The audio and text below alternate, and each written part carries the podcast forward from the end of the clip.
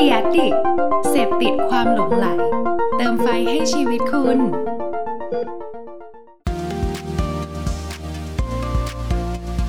Addict Talk ชวนเพื่อนมาเล่า เมาส์มอยแบบเจาะลึก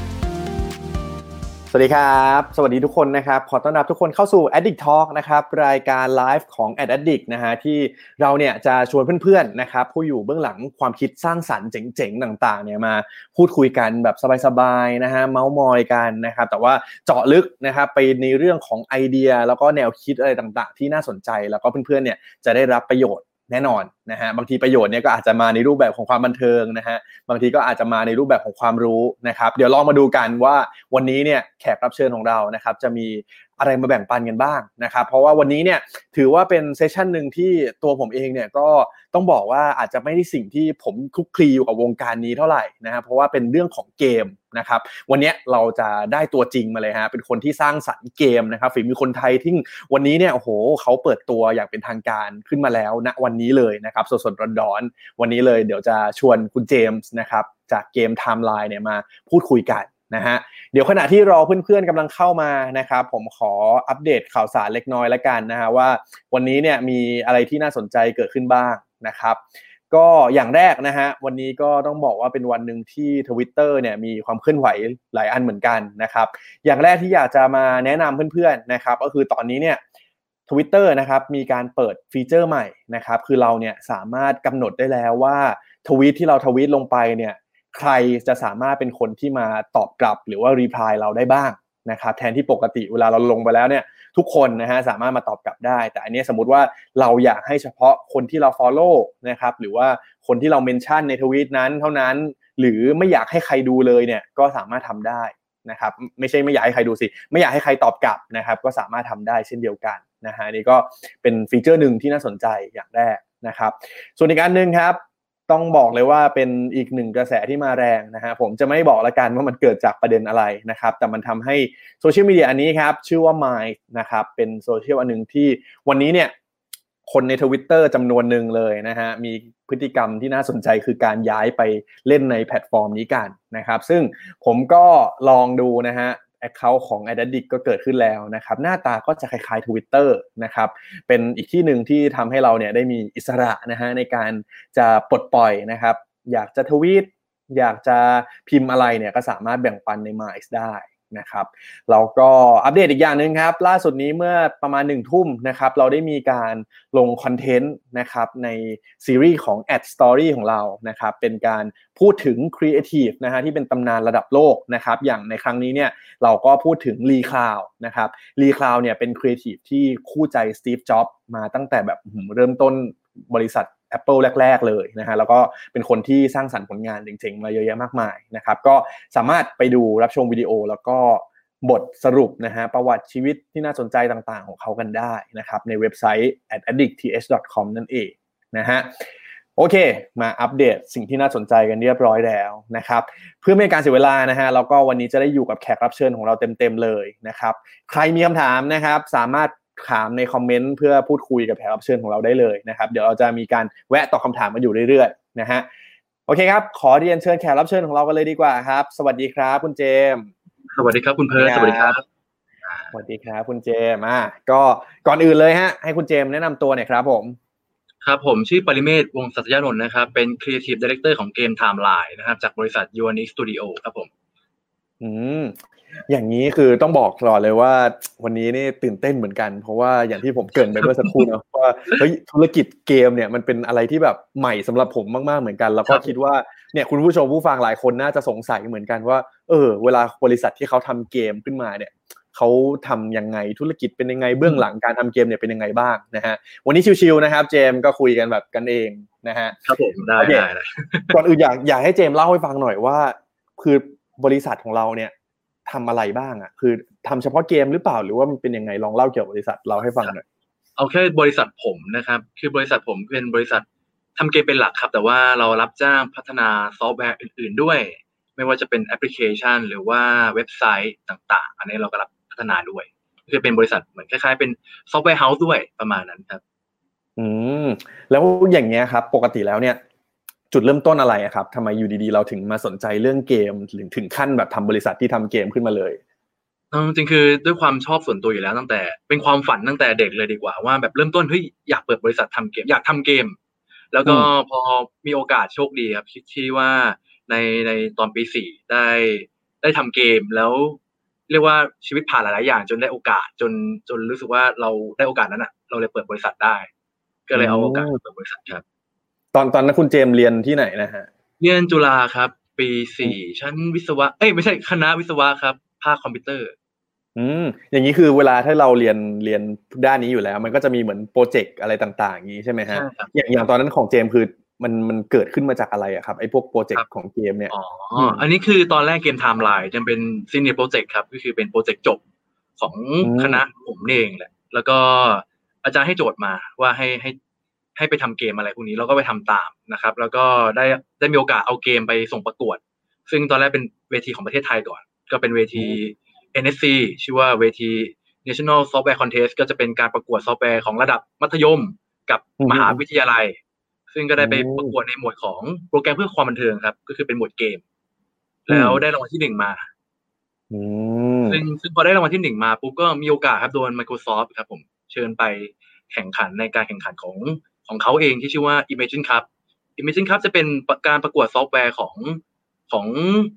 ของ Microsoft ทั่วโลกครับ ทุกประเทศทั่วโลกเขาจะมีแชมป์แชมป์ประเทศของแต่ละประเทศอยู่แล้ว แล้วเขาก็จะคัดแชมป์ประเทศของแต่ละประเทศอะเอามาแข่งกันที่อเมริกาอืมอืมก็อืคือมอืมจาก Microsoft มีประมาณร้อยกว่าประเทศอย่างเงี้ยใช่ไหมครับเขาก็จะคัดคัดรอบ final อะเหลือแค่ประมาณเก้าถึงสิบประเทศ เอาไปแข่งกันที่อเมริกา แล้วก็เลยเรียกว่าได้โอกาสดีครับ ที่ว่าเจมส์สามารถ พาตัวเองไปแข่งที่อเมริกาได้ แล้วก็คว้าชัยชนะเลิศตรงนั้นมาได้อืมอืมอืมพอได้พอได้รางวัลมาครับ ก็เลย เลยคิดว่ามันมีทุนครับเพราะว่าเป็นเงินรางวัลก็เลยคิดว่าเป็นโอกาสที่ดีที่เราจะลองตามความฝันตัวเองดู ไม่ไม่จบไปทำงานก่อน รู้สึกว่า มันไม่มีใครได้โอกาสอย่างนี้อยู่แล้ว เรารู้สึกว่า เนี่ยน่าจะเป็น น่าจะเป็นเรื่องที่ดีเป็น opportunity ที่น่าสนใจก็เลยคิดว่างั้น เราเริ่มเลยแล้วกัน เราเราลุยต่อเลย โดยใช้โปรเจกต์เดิมที่ใช้ประกวดมาครับ ผม แต่ว่าหลังจากเปิดบริษัทหรือทำอะไรกันมา เราก็ก็หยุดหยุดไปพักไปบ้างไปทำอย่างอื่น เพื่อหาเลี้ยงชีพด้วยอะไรอย่างนี้ครับ เพราะว่ามันก็ขรุขระเหมือนกันต้องยอมรับว่าวงการเกมมันไม่ได้ง่ายได้ขนาดนั้นด้วยยิ่ง ถ้าพูดถึงวงการพัฒนาเกมไทยเองเราไม่ได้เติบโตอะไรขนาดนั้นเราเลยเราเราเลยต้องหาวิธีสร้างรายได้ด้านอื่นด้วยครับผมอืมอย่างนี้อยากให้เจมส์เจาะลึกเกี่ยวกับในแง่ของธุรกิจเกมให้เพิ่มเติมหน่อยว่า แล้วปกติแล้วอะฮะเวลาคนที่เขาทำบริษัทเกมหรือเนี่ยหรือสร้างเกมขึ้นมาอย่างเงี้ยซึ่งเมื่อครับเมื่อเมื่อกี้เจมส์ได้เล่าให้ฟังแล้วเนาะว่าแบบเฮ้ยไทม์ไลน์มันมีที่มาที่ไปตั้งแต่สมัยมหาลัยแต่เดี๋ยวเดี๋ยวเราเดี๋ยวมาเจาะลึกกัน แต่เนี้ยอยากรู้ก่อนว่าเออแล้วแล้วปกติบริษัทที่เขาทำเกมเนี่ยหรือสร้างเกมขึ้นมาปกติเขาหารายได้กันยังไงบ้างอะฮะครับจริง ๆ ในประเทศไทยเนื่องจากเพราะว่าเราตลาดคือต้องพูดก่อนว่าเกมมันตลาดเกมมันหลากหลายมาก เรามีอืมตลาดเอาแบบถ้าแบ่ง ประเภทเราสามารถแบ่งประเภทตามแพลตฟอร์มได้ หมายถึงแบ่งประเภทตามว่ามันอยู่บนเครื่องไหน มันอยู่บนคอนโซลคือ PlayStation Xbox Switch หรืออยู่บนมือถือ หรืออยู่บนคอมพิวเตอร์ ทั้งสามอืมแพลตฟอร์มก็จะมีรูปแบบการหาวิธีหาสร้างรายได้แตกต่างกันแล้ว หรือเราสามารถแบ่งประเภทธุรกิจเกมได้จากโครงสร้างของทีมพัฒนาก็ได้ ก็คือมีเกมฟอร์มยักษ์ เราจะเรียกว่า Triple A ก็คือฟอร์มยักษ์ หรืออืมทีมฟอร์มเล็ก เราจะเรียกว่าทีมอินดี้ พัฒนาเกมอินดี้อันนี้ถ้าให้เปรียบเทียบแบบเข้าใจง่ายๆที่สุดก็คงคล้ายๆกับศิลปินนักดนตรีอินดี้กับค่ายเพลงใหญ่ใช่ไหมครับ ซึ่งการตลาดก็จะค่อนข้างแตกต่างกันเพราะนักศิลปินอินดี้เขาก็จะมี way ของเขาแต่ถ้าค่ายใหญ่ ๆเขาก็จะมีวิธีของเขาถ้าอืมถ้าถ้าถามว่าวงการเกมฟอร์มยักษ์จะเขาเขาจะทำการตลาดยังไง ผมรู้สึกว่ามันคล้ายกับหนังเลยดีกว่า ภาพยนตร์ฟอร์มยักษ์เลย ถ้าที่ต่างประเทศจะเป็นประมาณนั้นเลยคือ เกมฟอร์มใหญ่จะมีโฆษณาลงลงหนัง มีตามรถไฟฟ้าไปแปะตรงนู้นตรงนี้นี่คือ การตลาดของเกมฟอร์มใหญ่ แต่สำหรับศิลปินอินดี้หรือเกมอินดี้แล้วเราก็ใช้วิธีเดียวกันเลยคือ เราต้องไปเจาะตลาดตรง ตรงตลาดที่มันมีเฉพาะทางอยู่เว็บไซต์นู่นเว็บไซต์นี่เว็บไซต์คนที่ชอบเล่นเกมเพจที่ชื่นชอบเกม อะไรอย่างนี้คือเป็นแหล่งในการสร้างรายได้ของของพัฒนาเกมอินดี้เพราะฉะนั้นในประเทศไทยนี้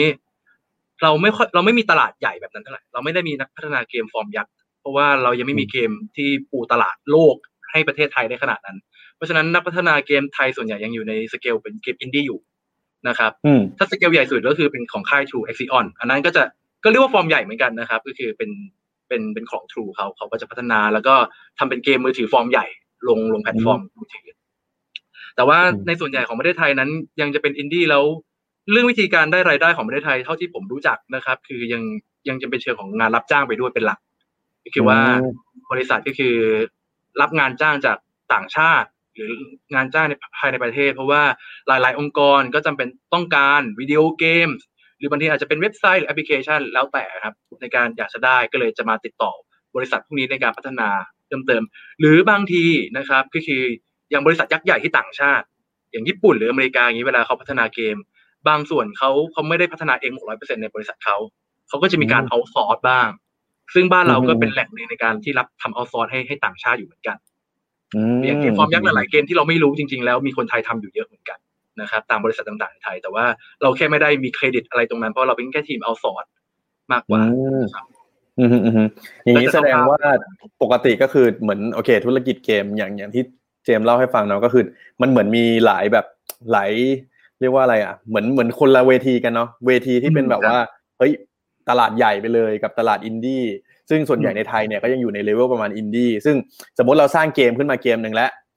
ส่วนหนึ่งในการหารายได้หลัก ๆ เลยก็คือ บริษัทเนี้ยก็อาจจะเป็นการรับ outsource มาจากที่อื่น หรือว่าหาโปรเจกต์อื่น ๆ เพื่อให้มันมีรายได้เลี้ยงบริษัท แล้วเราก็ยังสามารถสร้างเกมนี้ต่อไปได้ ใช่ไมมันก็ครับทำเกมเองขายเองนะครับ แต่ว่ายังไม่ค่อยมีใครสักเซสในตรงนั้นแบบเต็มที่เท่าไหร่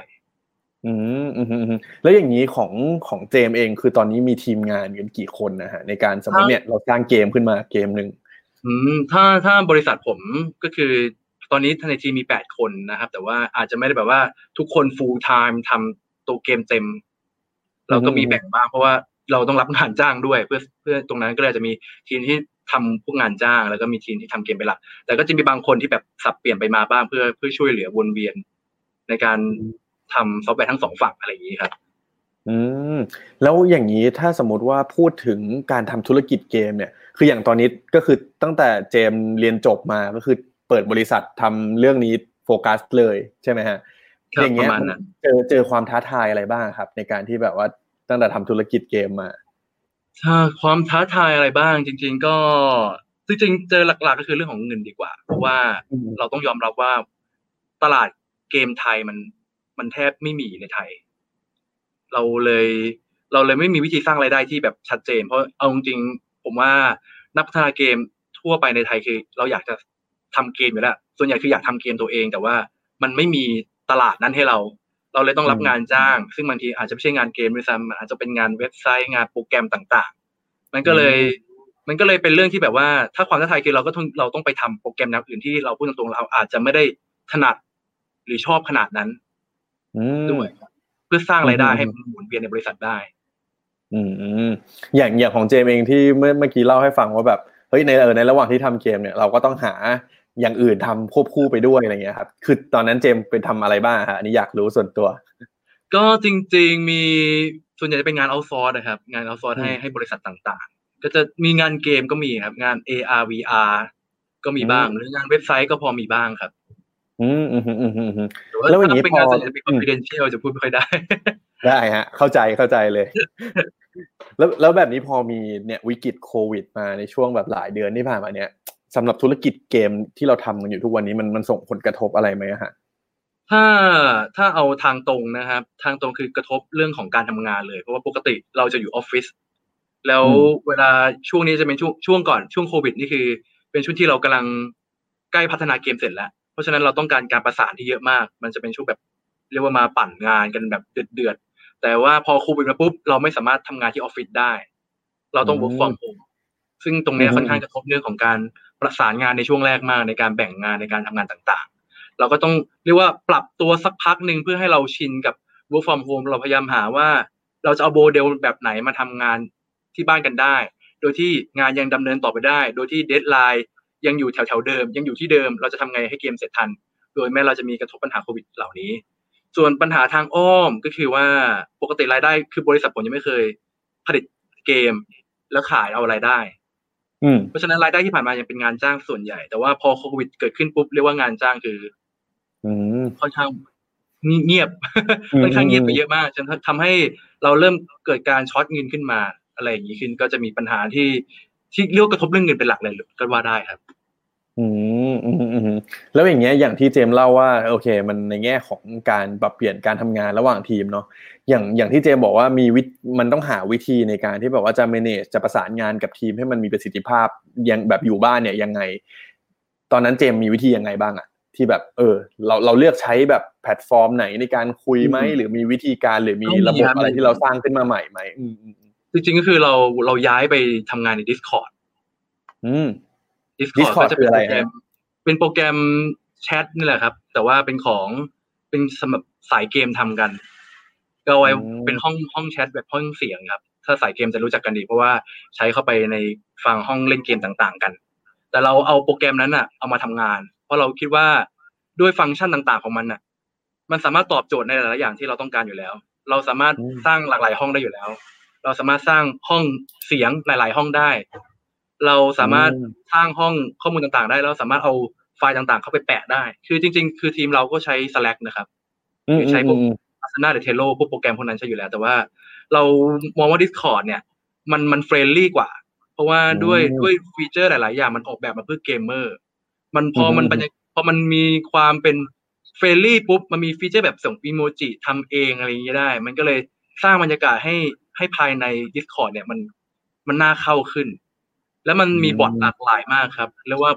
ตอนนี้คือช่วงแรกเราก็พยายามโปรเจกต์ a ม a นเจอร์ผมจะพยายาม หาวิธีการทำยังไงก็ได้ให้ทุกคนเข้า Discord เพราะว่าปกติเราจะไม่ค่อยอยากเข้าถ้าผมมี Slack ผมก็ไม่ได้เข้าทั้งวันผมก็เปิดทิ้งไว้แล้วใครก็แท็กมาค่อยไปดู แต่ว่า พอเราต้องการประสานกันให้ได้จริงๆเราเลยต้องพยายามเปลี่ยน Discord เนี่ยให้มันน่าอยู่ที่สุดอันนั้นคือเป้าหมายเราอืมเพราะเราเป็นบริษัทเกมด้วย เราเป้าหมายเราคือการทำเกมยังไงต้องเป็นคนที่แบบว่ามีความบันเทิงอยู่แล้วใช่ไหมครับอืมก็เลยคิดว่าเราต้องลดความเก่งๆที่เกิดขึ้นแล้วยิ่งช่วงแรกที่เรา work from home เราไม่ได้คุยกันเลย มันค่อนข้างเครียดมากมันตึงมากมันแบบว่าจะประชุมกันทีคือต้องแค่แบบว่า เปิด call มาคุยกันทีเป็นช่วงๆแบบเปิด hangout มาคุยกันเป็นช่วงๆแล้ว เราไม่ได้คุยตลอด ก็เลยพยายามจะดึงบรรยากาศเดิมๆที่เคยอยู่ในออฟฟิศที่แบบว่า friendly friendly ecosystem เดิมๆเอามาใส่ Discord โดยการที่ เราไปสร้างห้องหนึ่งขึ้นมาครับ เราเรียกว่าห้อง coffee shop อืมเป็นอืห้อมงอืเสีมยงแล้วเราใส่บอทหนึ่งเข้าไปเพราะว่า Discord เขาสามารถใส่บอทได้ แล้วบอทนั้นเราสามารถ request เพลงได้อืมและสิ่งที่เกิดขึ้นก็คือว่าทุกคนกลายเป็นเข้าห้องนี้ตลอดเวลาเพื่อ request เพลงว่าอยากฟังเพลงนี้พิมพ์เข้าไปทิ้งแล้วก็มันจะเป็นคิวลิสต์เลยครับว่าเป็นเพลงเหมือนมีดีเจให้มันมีดีเจส่วนตัวครับ แล้วข้อดีคือมันเออไม่ได้เราเราสามารถปรับเสียงวอลลุ่ม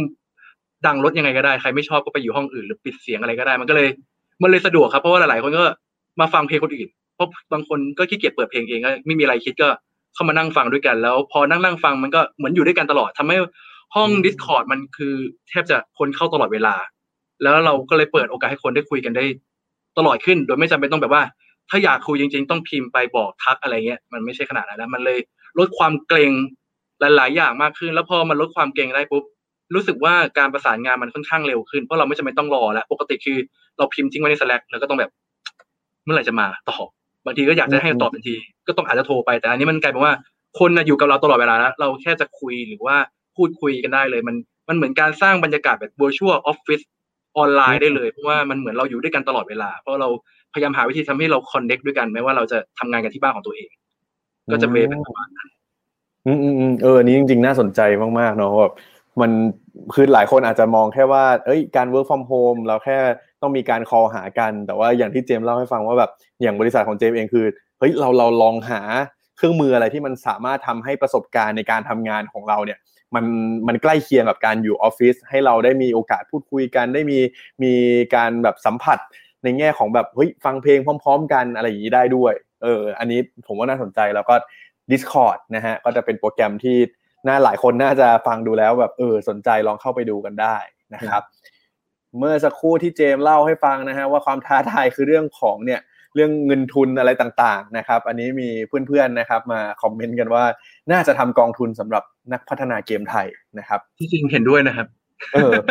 เห็นด้วยมากเลยอือฮึอือฮึอือฮึถ้าพูดถึงตลาดเกมจริงๆคือว่าบอกตามตรงว่ามีโอกาสประสบความสำเร็จค่อนข้างต่ำต่ำแบบต่ำมาก การมีกองทุนมันจะช่วยหลาย ๆ อย่างเพื่อให้นักลงทุนกล้าลง หรือว่านักนักพัฒนากล้าเสี่ยงขึ้นในการจะพัฒนาเกม อันนี้ผมต้องดีเทลไว้เพราะมันยาวมากเลย หรือเราค่อยดีเทลตรงนี้ เอาเลยก็ได้ฮะ เอาเลยใช่ไหมครับงั้นขอกินน้ำกันได้ได้โอ้คุณอยากเล่าอะไรเนี่ย เต็มที่ได้เลยครับ วันนี้ผมเปิดเวทีให้คุณโอ้เต็มได้ที่เลคยรับได้อ่าจริงๆคือผมกลับมาเล่นตลาดเกมก่อนแล้วกัน เพราะว่าตลาดเกมอย่างที่ผมบอกมันมีเกมฟอร์มยักษ์แล้วก็เกมอินดี้ใช่ไหมครับ จริง ๆ ถ้าเอาพูดถึงเกมบ้านไทยเราอาจจะไม่ได้เป็นอย่างนั้นร้อยเปอร์เซ็นเท่าไหร่อืม เกมบ้านเราจะเน้นเป็นตลาดเกมมือถือเป็นใหญ่อืมแล้วก็จะมองว่าเป็นเกมฟอร์มยักษ์ก็ได้ครับ เกมมือถือที่เราเห็นตามทั่วไปทุกวันนี้ที่เราเล่นกัน ROV อะไรก็ถือว่าเป็นเกมฟอร์มยักษ์ของเกมมือถือเขาก็จะเป็นตลาดอย่างนั้นกันใช่ไหมครับเออผมจะพูดตรงไหนวะผมลืมลืมตัวเองอ๋อที่กองทุนวุฒิกองทุน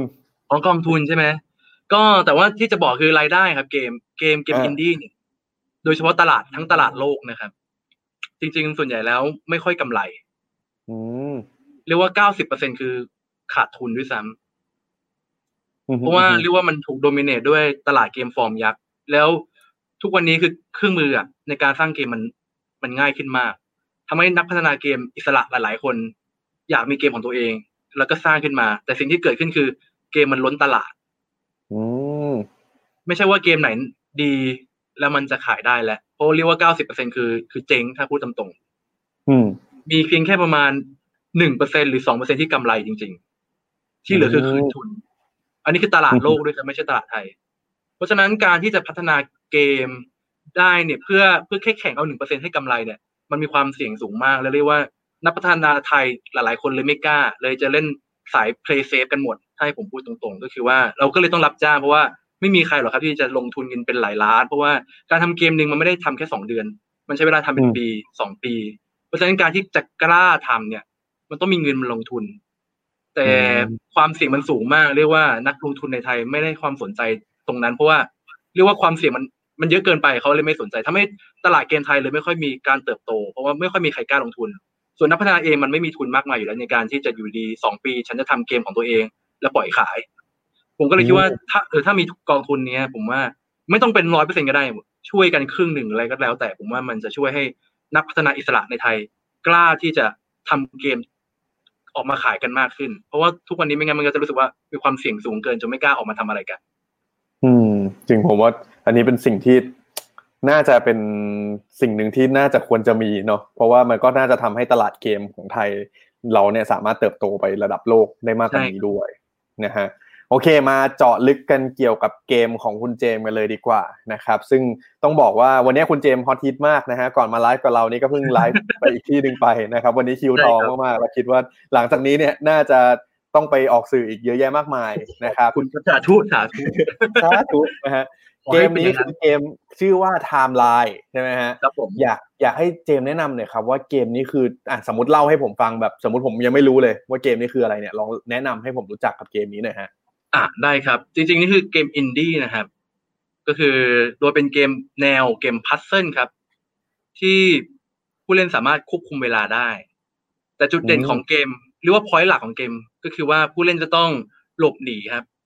เราจะเล่นเป็นเด็กกับแมวครับ ผู้เล่นต้องเอาเด็กกับแมวหลบหนีออกไปให้ได้อย่างปลอดภัย เพราะว่าภายในด่านจะมีหุ่นยนต์ครับหุ่นยนต์จะคอยตามจับ ผู้เล่นเลยต้องพยายามซ่อนแอบหลบหุ่นยนต์ไปให้ได้เพราะผู้เล่นไม่มีอาวุธอะไรเลย ผู้เล่นเป็นแค่เด็กผู้หญิงธรรมดากับแมวธรรมดา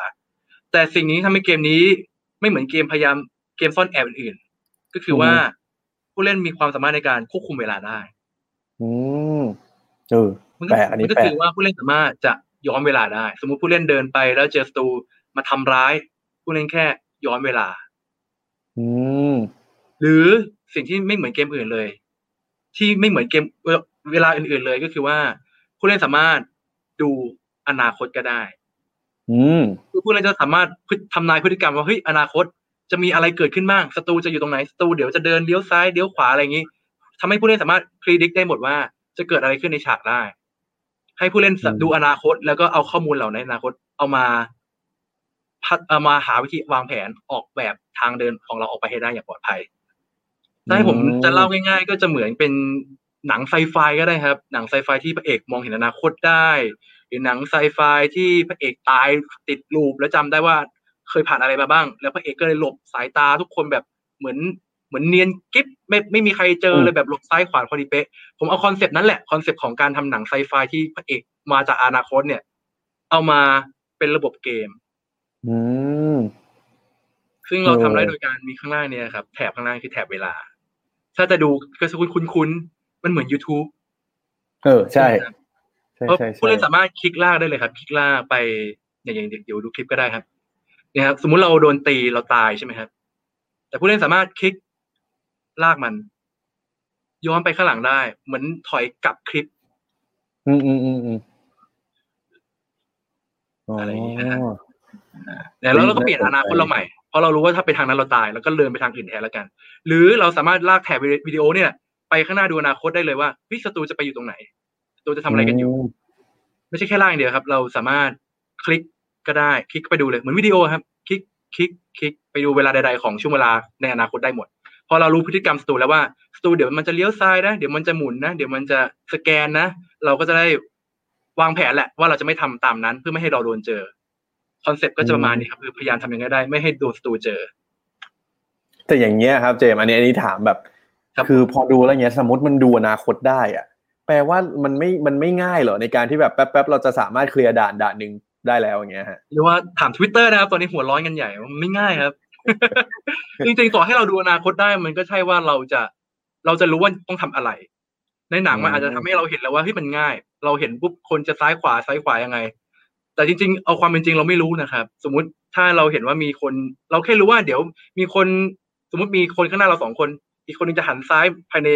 สามวิอีกคนหนึงหันขวาภายในหกวิ ถ้าเราแค่รู้แค่นั้นอะเอาจริงเราสามารถหลบโดยไม่ให้เขาเจอได้ไหมจริงอาจจะเป็นไปไม่ได้ก็ได้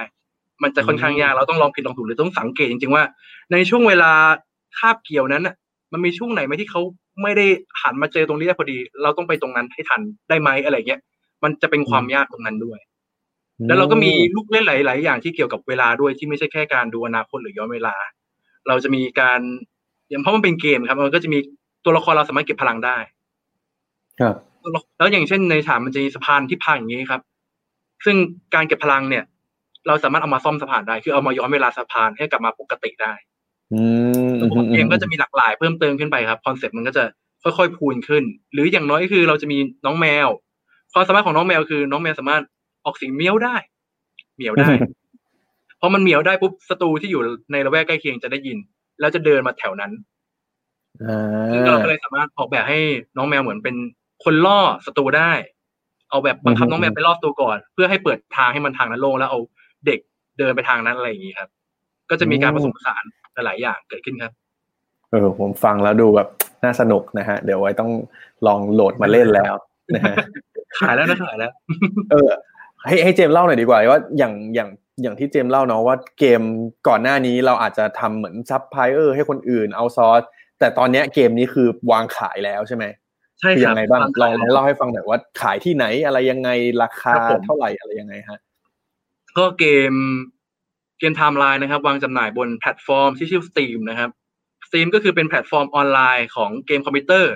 ก็จะคล้ายๆ Google Play หรือว่า App Store ของของมือถือ แต่ว่าถ้าใครจะซื้อเกมบนบน PC บนคอมพิวเตอร์เนี่ยก็จะซื้อบนแพลตฟอร์มที่ชื่อว่า Steam กัน แต่ว่าจริงๆก็มีแพลตฟอร์มอื่นๆด้วยนะครับ แต่ว่าตอนนี้เราลงแค่ Steam ก่อน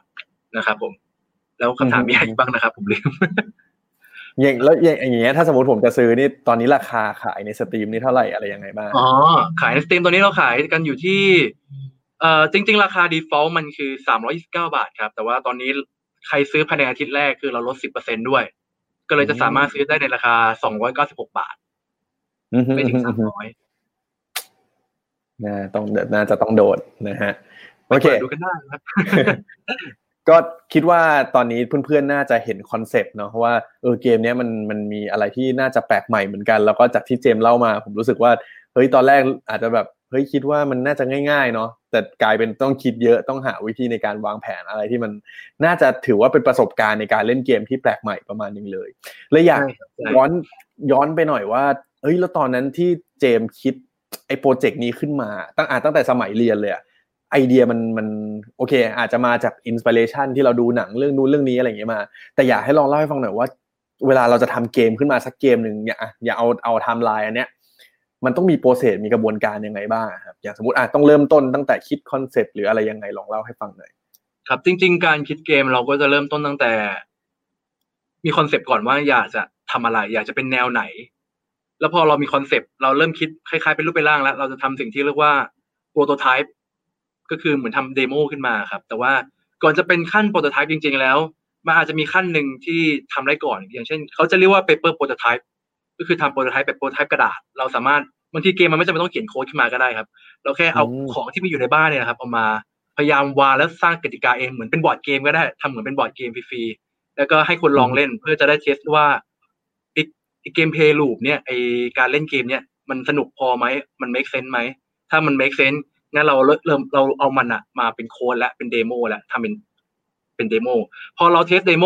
test prototype ของเราแล้ว มัน work จริง ๆ ถ้าหลายๆเจ้าคือเริ่มทำใหม่นะครับ ก็คือเริ่มสร้างเกมตั้งแต่ตรงนั้น อาจจะไปดีไซน์ก่อนไปเริ่มไป process design ครับว่าตะกี้เรามีคอนเซปต์แล้ว เกมมันเล่นยังไงแล้วพื้นฐาน แต่ว่ากว่าจะเป็นทั้งเกมมันคงไม่ได้มีแค่ว่า แค่ระบบพื้นระบบการเล่นหลัก ๆ มันจะต้องมีแล้วว่าเฮ้ยเกมเนี้ยเนื้อเรื่องอะไร เกมยาวเท่าไหร่ มีด่านกี่ด่าน ด่านอะไรบ้าง แต่ละด่านมีฟังก์ชันอะไรบ้าง มี feature อะไรให้เล่นบ้าง มีตัวละครอะไรบ้าง อะไรพวกนี้ก็คือจะเป็นช่วงของช่วงดีไซน์ ช่วง process design ก็จะคล้ายกับภาพยนตร์นะผมว่าก็คือนั่งคิดว่าเออจะทำอะไรบ้างทำหนังทำอะไรยังไงเป็น research หรืออะไรเงี้ย เพื่อทำให้เกมนี้มันมันมันมันสมบูรณ์สุด พอ stage เนี้ยสิ่งที่เราได้เราจะเป็นสิ่งที่เรียกว่า game design อืม game design document game design document ก็คือจะเป็นเอกสารหนึ่งครับ ที่ที่แทบจะเรียกว่า สรุปเกมทั้งเกมอยู่ในรูปแบบ Wordเหมือนเป็นไบเบิลขึ้นมาอันหนึ่งเป็นไบเบิลของเกมครับ คือถ้าใครอ่านเออเกมนี้จะคิดเลยว่าเกมเนี้ยมีอะไรบ้างตั้งแต่ต้นจนจบ มีอะไรคือมเราเหมือนแปลงร่างเกมเป็นเอกสารก่อน แล้ว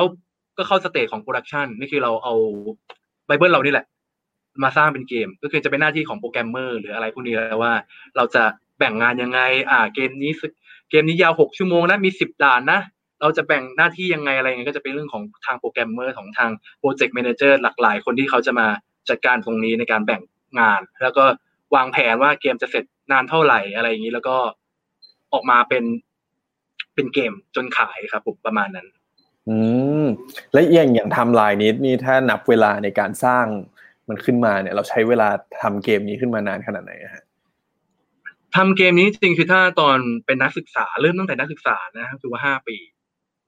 ห้าคือปีว่าอืมใช่ครับอืมคืออยู่กับอ๋อมันเหมือนมาเหมือนห้าปีเหมือนเวอร์เหมือนเวอร์ชันแรกก็คือตอนสมัยที่เราส่งแข่งตอนเรียนนี่แหละใช่ครับแล้วใช่แล้วเราก็พัฒนาเวอร์ชันนั้นออกมาอีกห้าปีจนกลายเป็นเวอร์ชันที่ปล่อยวันนี้ใช่ไหมฮะก็ไม่ได้ขนาดนั้นครับ คือว่าพอเป็นเวอร์ชันนักศึกษาปุ๊บเราก็พักมันไว้อืมแล้วเราอยากทำเวอร์ชันใหม่อืมเพราะเราคิดว่าเราน่าจะเปลี่ยนดีกว่า ก็เลยอ่าสร้างเวอร์ชันใหม่ขึ้นมา แต่ว่าทำไปได้สักพัก แล้วก็พักมันเหมือนกันเพ ราะว่าเราเริ่มมีปัญหาเรื่องของรายได้เรื่องของหลาย ๆ อย่างเกิดขึ้นเราก็เลยไปไปทำงานรับจ้างก่อน เพื่อไปเก็บเกี่ยวประสบการณ์ด้วยอะไรด้วยครับ แล้วก็ก็เลยคิดว่าโอกาสเหมาะแล้ว ก็เลยกลับมา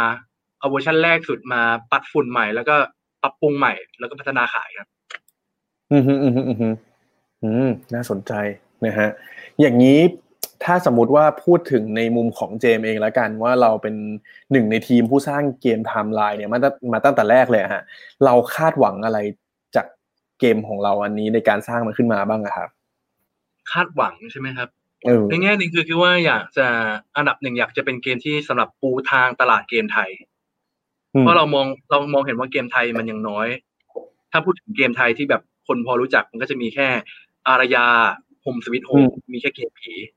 แล้วมันก็ยังไม่มีเกมแนวอื่นๆ แล้วยังไม่มีใครกล้าลองตลาด หรือทำเกมใหม่ๆเพิ่มขึ้นมาในตลาด แต่เราสูสึกว่ามันตลาดเกมอะมันมันมันทำเงิน ถ้าเราทำเงินจริงๆมันทำเงิน มันสามารถสร้างรายได้ได้ มันสามารถเป็นอุตสาหกรรมของประเทศได้ เราก็เลยคิดว่าเราอยากจะทำเกมนี้ขึ้นมาเพื่อให้เพื่อสร้างความแตกต่างที่เกิดขึ้นในตลาด เราอยากให้คนไทยกล้าพัฒกล้าบริโภคเกมไทยมากขึ้น อยากให้คนไทยมาลอง บริโภคเกมไทยบ้าง มาซื้อเกมไทยบ้างแล้วไม่ใช่แค่เกม ไม่ใช่แค่ผู้บริโภคไทย อยากจะให้ชาวโลก เกมเมอร์ทั่วโลกมาสนใจเกมไทยบ้าง ว่าเฮ้ยนี่คือเกมชื่อว่า Time Line นะ มีเกมนี้อยู่นะ ใน Steam นะ คุณภาพแบบนี้เลย คุณภาพไม่เรียกว่าไม่แพ้ชาติไหนเลย คุณสามารถลองเล่นได้นะ คุณลอให้โอกาสประเทศเราบ้าง แล้วเราเชื่อว่าอนาคตจะมีเกมอื่น ๆ จากชาติเราอะมาให้คุณซื้ออีกเยอะ หรืออมคุณชอบเกมไทยเกมนี้แล้วคุณลองไปซื้อเกมอารยาดูก็ได้ หรือคุณลองไปซื้อเกมโฮมสวิตโฮมดูก็ได้ คุณลองไปซื้อเกมอื่นของเกมไทยได้ เราเป็นคนไทยเรามีเกมดีๆ เจ๋งๆ อีกเยอะเลย ไม่ใช่แค่สองเกมนี้ด้วยซ้ำมีเกมหุ่นยนต์ Mass Builder มีเกมต่างๆ ที่มีหลายๆเกมที่คนไทยไม่รู้ว่าคนไทยเป็นคนสร้าง มันแอบซ่อนซ่อนอยู่เหล่านี้ ผมรู้สึกว่า ผมอยากจะสร้างเกมที่แบบว่ามีคุณภาพที่ทัดเทียมต่างชาติได้ที่ต่างชาติเล่นแล้วยอมรับ แล้วเขาอาจจะยอมรับประเทศเราได้มากขึ้น และอาจจะ เป็นผลพลอยได้ให้อุตสาหกรรมเกมโดยรวม มันดีขึ้นไปด้วยกัน และทำอืมแล้วก็สร้างแรงบันดาลใจให้เด็ก ๆ ด้วย เพราะว่าน้องๆหลาย ๆ คนก็อยากจบใหม่มา สร้างเกม อยากทำเกมผมก็รู้สึกว่าเออตอนนี้มันไม่มีตลาดกุยทางให้เลย ผมก็รู้สึกว่าเออเป็นโอกาสที่เราจะสร้างให้น้องเห็นว่าเฮ้ยถ้าคุณอยากทำเกมให้สักเซสนะคุณไม่จำเป็นต้องทำแต่เกมผีก็ได้นะคุณแค่ทำเกมที่ดี และให้ฝรั่งยอมรับคุณได้อะมันก็อาจจะพอแล้ว ประมาณนั้น ผมก็เลยจะเป็นประมาณนี้ฮะอืม อย่างนี้พอ อย่างอย่างนี้พอวันนี้ฮะ เปิดตัววันแรกเนี่ยจริงๆเป็นคำถามหนึ่งจากทางบ้านเหมือนกันว่า ยอดจำหน่ายวันแรกของไทม์ไลน์วันนี้เป็นยังไงบ้างฮะ แล้วก็หลังบ้านเนี่ยเรารู้ไหมครับว่าผู้เล่นนี่เป็นส่วนใหญ่เป็นคนไทยหรือว่าต่างชาติสัดส่วนเป็นตอนนี้เหรอฮะถามว่าดีไหมยังไม่ตอนนี้คือเราติด top seller ครับ top selling ของหน้า Steam ไทยนะครับ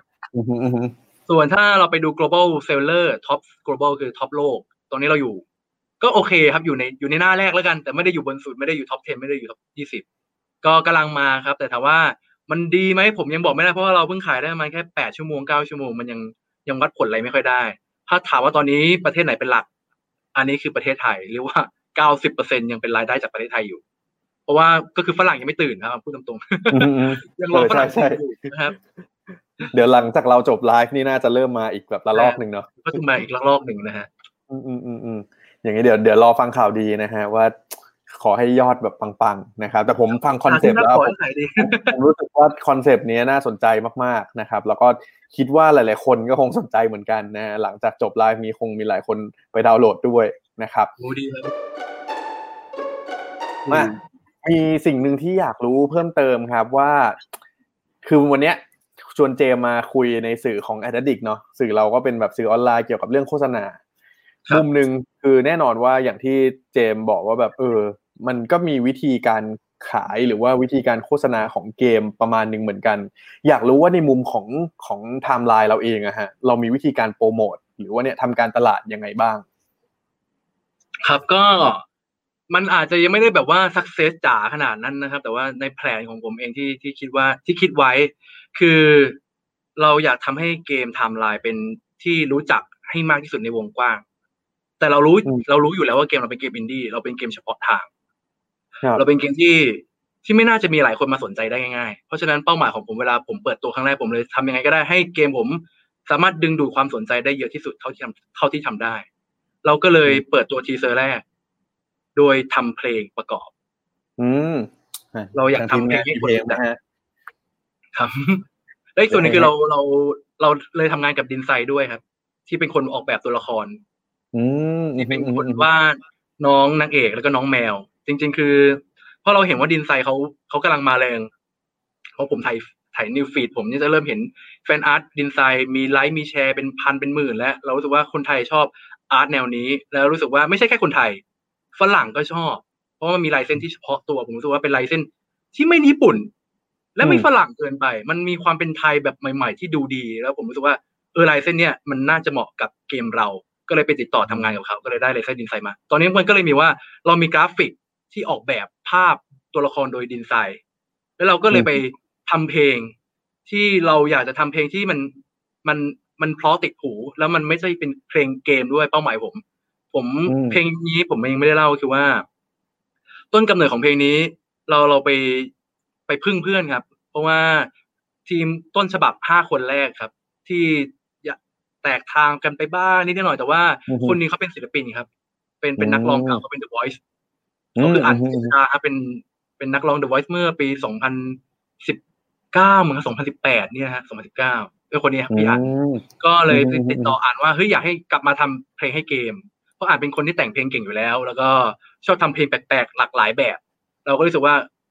เราอยากจะสร้างเพลงให้เกมนี้ แต่มันต้องไม่เป็นเพลงเกม มันจะไม่ใช่เพลงแบบเพลงโฆษณา มันจะไม่ใช่เพลงเหมือนเพลงการ์ตูนช่องเก้าอืมอะไรอย่างเงี้ยเราอยากให้เป็นเพลงนี้ที่มันมันเพราะในตัวมันเอง คนฟังแล้วแบบเฮ้ย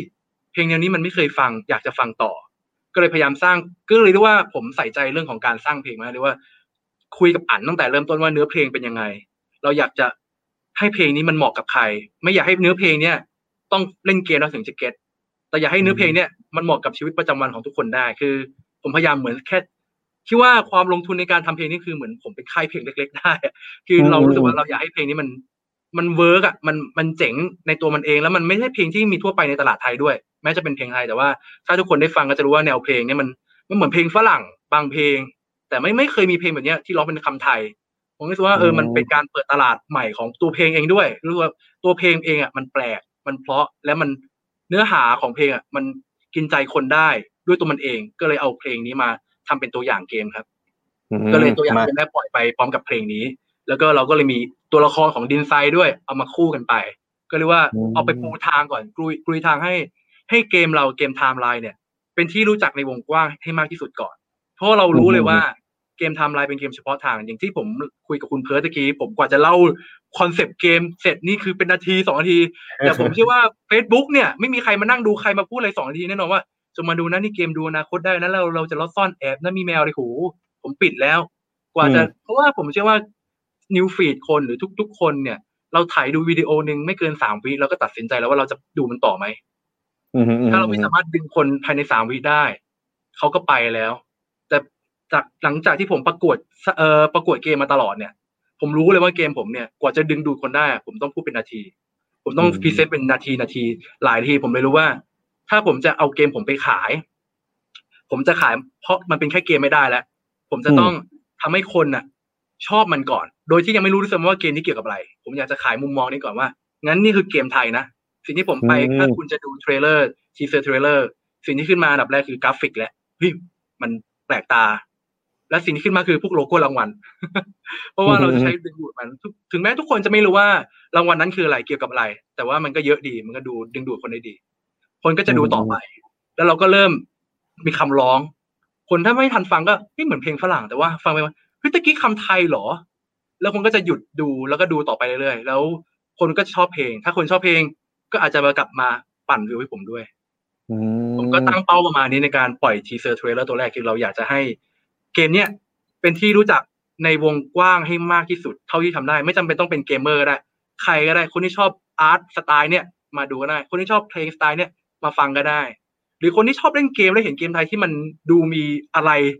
ก็มาสนใจมันก็ได้ ก็คือเป้าหมายผมคือ เราเราไม่อยากจะใส่ information ให้ผู้เล่นเยอะเกินไป คือ trailer แรกเราเลยไม่พยายามใส่ระบบการเล่น เพราะผมรู้สึกว่ามันจะเยอะเกินไปแล้ว คือถ้าคนสาย art ก็อาจจะดู trailer แรกแล้วก็จะแบบว่า เฮ้ยเกมอะไรไม่เข้าใจไม่ get ผมก็เลยจะไม่พยายามใส่ระบบเกมเข้าไปมาก เราก็ใส่ของที่มันเคี้ยวง่ายสุดใน trailer แรก ซึ่งนั่นคือ โอเค นี่คือเกมภาพแบบนี้นะ นี่รางวัลเรานะ นี่เพลงเรานะ และเกมเกี่ยวกับเวลาคุณเข้าใจแค่นั้นพอจบ แล้วเราก็เปิดตัวแบบนั้นไปก่อน ซึ่งก็ได้การตอบรับเยอะมากครับ คือว่าเรียกว่าปล่อยเกมไปก็มีแฟนอาร์ตแล้ว ทั้งที่เกมยังไม่มีปล่อยให้เล่น ก็รู้สึกว่าประทับใจมาก เฮ้ย คนคนเขาชอบเกมเราโดยที่แบบ ยังไม่เคยเล่นเกมเราเลย ยังไม่เคยรู้ว่าจริงๆด้วยซ้ำเกมเราเล่นยังไงด้วยซ้ำแต่ว่ากับมีกระแสตอบรับที่โอเค มีแฟนคลับ เริ่มมีแฟนคลับมากดไลค์เพจจำนวนมากsubscriber เราพุ่งใน YouTube มีอะไรประมาณนี้ครับ ก็รู้สึกว่ามันมันเป็นอะไรที่ที่โอเค แล้วอย่างใน trailer นี้จะเห็นได้ว่าแถบเวลาเนี่ยผมเป็นแถบ YouTube ใช่ไหมครับ ครับ แต่ว่าผมทำทุกเวอร์ชันถ้าคุณดูบนทวิตเตอร์จะเป็นแถบทวิตเตอร์ถ้าคุณดูใน YouTube จะเป็นแถบนี้ ถ้าคุณดูบน Facebook จะเป็นแถบ Facebook ผมพยายามสร้างกิมมิกว่า เกมนี้มันมีอะไรที่เกี่ยวกับเวลาเกี่ยวกับแถบเวลานะ ตัดต่อเข้าไปใน trailer โดยเปลี่ยน UI ให้มันเหมาะกับแพลตฟอร์มนั้นๆ เพื่อสร้างเป็นกิมมิคของมันเรียกว่าละเอียดมากนะฮะ แล้วคุณบิวแบบสุดๆเลยผมอยากฟังเพลงนี้มากเลยนะครับ เดี๋ยวให้ทีมงานลองเปิดดีกว่าเปิดได้ไหมดูเปิดแล้ได้วไหมเดี๋ยวเดี๋ยวลองให้ดูฮะ หลายคนน่าจะอยากฟังเหมือนกันนะครับ เมื่อกี้มีเพื่อนๆมาแซวด้วยนะฮะว่าอยากให้คุณซีอนะครับ ร้องเพลงเกมนี้โชว์เลยครับ ไม่ดีมั้งครับ ร้องไม่ไหวครับนักร้องยังร้องยาก มาลองฟังกันดีกว่าจับคืนจะปลุกเธอให้ฟื้นให้ตื่นขึ้นมาโชคชะตาจะหมุนเวียนเพียงกี่ครั้งเรื่องราวไม่มีเปลี่ยนไป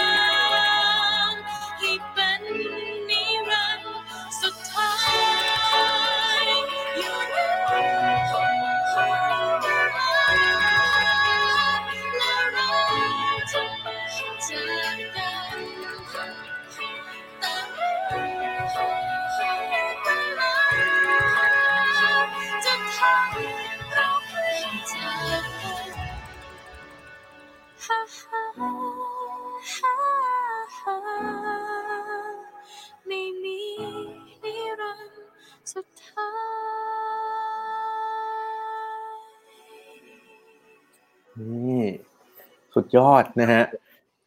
คือนี้พอจริงๆพออืมอืมอะครับพูดต่อเลยครับ ไม่คืออันนี้ในมุมผมอะตอนแรกอันนี้คือแบบไม่ไม่เคยรู้มาก่อนเหมือนกันว่าโหมีมุมมองในการแบบว่าโปรโมทเกมด้วยเพลงอย่างเงี้ยก็สามารถทำได้ ซึ่งครับอันนี้เป็นจริงๆเป็นอะไรที่ใหม่เหมือนกัน จริงๆที่กี้จะเห็นว่าตัวอย่างผมก็ลืมนึกพูดถึงไปคือเราใส่แมวด้วย เพราะรู้สึกว่าอืมแมวกลายเป็นสัตว์ที่เป็นไวรัลมากในในยุคระยะหลัง คืออินเทอร์เน็ตเขาคลั่งแมวโดยที่คุณไม่ต้องเป็นต้องมีอะไรแค่เห็นแมวเขาก็กรี๊ดแล้ว ก็เลยเราเอาแมวไปใส่ใน trailer ด้วยเพื่อให้คนแบบเฮ้ยแมว มันก็เลยเราได้สร้างกระแสหลายจุดด้วย ก็คือทั้ง art ของดีไซน์ทั้งตัวเพลงแล้วก็มีน้องแมว น้องแมวก็เลยกลายเป็นตัว marketing หลักของเราในช่วงหนึ่งเพราะว่าพอเราเริ่มปล่อย content ที่เกี่ยวกับแมว รู้สึกว่ายอดไลค์ยอดแชร์มันดีกว่าอย่างอื่นมาก เราก็เลยเริ่มเกาะน้องแมวเป็นหลักก็เรียกว่าเราพยายามออกแบบเกม ออกแบบ concept เกมเพื่อ และออกแบบตัวอย่างเกมเพื่อเพื่อดึงดูดคนที่มากที่สุดเท่าที่ทำได้ เพราะเรา เราอยากจะลองเปลี่ยนแนวการตลาดเพราะเรารู้สึกว่า ถ้าเรารู้ว่าเราเป็นเกมเฉพาะทาง เราไปแค่โปรโมทแค่คนเฉพาะทาง มันก็คงได้รายได้แค่นั้น แต่เราสึกว่าเกมของเรามันดีจริง แล้วเราสึกว่าเราอยากให้คนอื่นมาเห็นเกมเราบ้าง อยากให้คนอื่นลองมาเล่นเกมเราบ้าง เรารู้สึกว่าการตลาดหรือการคิดอะไรพวกเนี้ยมันสำคัญ มันควรจะเข้าไปอยู่ในเป็นส่วนหนึ่งของเกมด้วย ก็เลยพยายามออกแบบเกมอิงหลาย ๆ อย่างเข้ามาด้วยครับ ประมาณนั้นอย่างนี้แสดงว่าปกติแล้วเจมเป็นคนที่แบบว่า เราเราก็น่าจะคุกคีกับการติดตามแคมเปญโฆษณา การตลาดอะไรต่างๆอยู่แล้วเนาะมีใช่มีครับชอบมีอันไหนอ่านไหมจริงๆเป็นแฟออนมีเพจแอดดิกด้วยครับดูตลอโอ้ดจริงอะฮะขอบคุณมากเลยฮะอย่างอย่างนี้ปกติเวลาถ้าอ่านถ้าพูดถึงโฆษณาที่เราแบบค่อนข้างชอบชอบเนี่ย มีมีตัวไหนไหมที่แบบว่าเออนึกขึ้นมาแล้วแบบนึกได้เลยว่าแบบค่อนข้างชอบตัวเนี้ยอืมที่จริงถ้าตัวผมเองคือผมเป็นคนที่ บอกว่าชอบอะไรนี่จะนึกไม่ออก แต่ว่าตัวที่แบบค่อนข้างแบบ random ขึ้นมา พอพอทีมงาน request ไปผมนึกตัวหนึงออกก็คือ ของ Johnnie Walker สมัยก่อนอันเดี๋ยวเปิดดูตรงนี้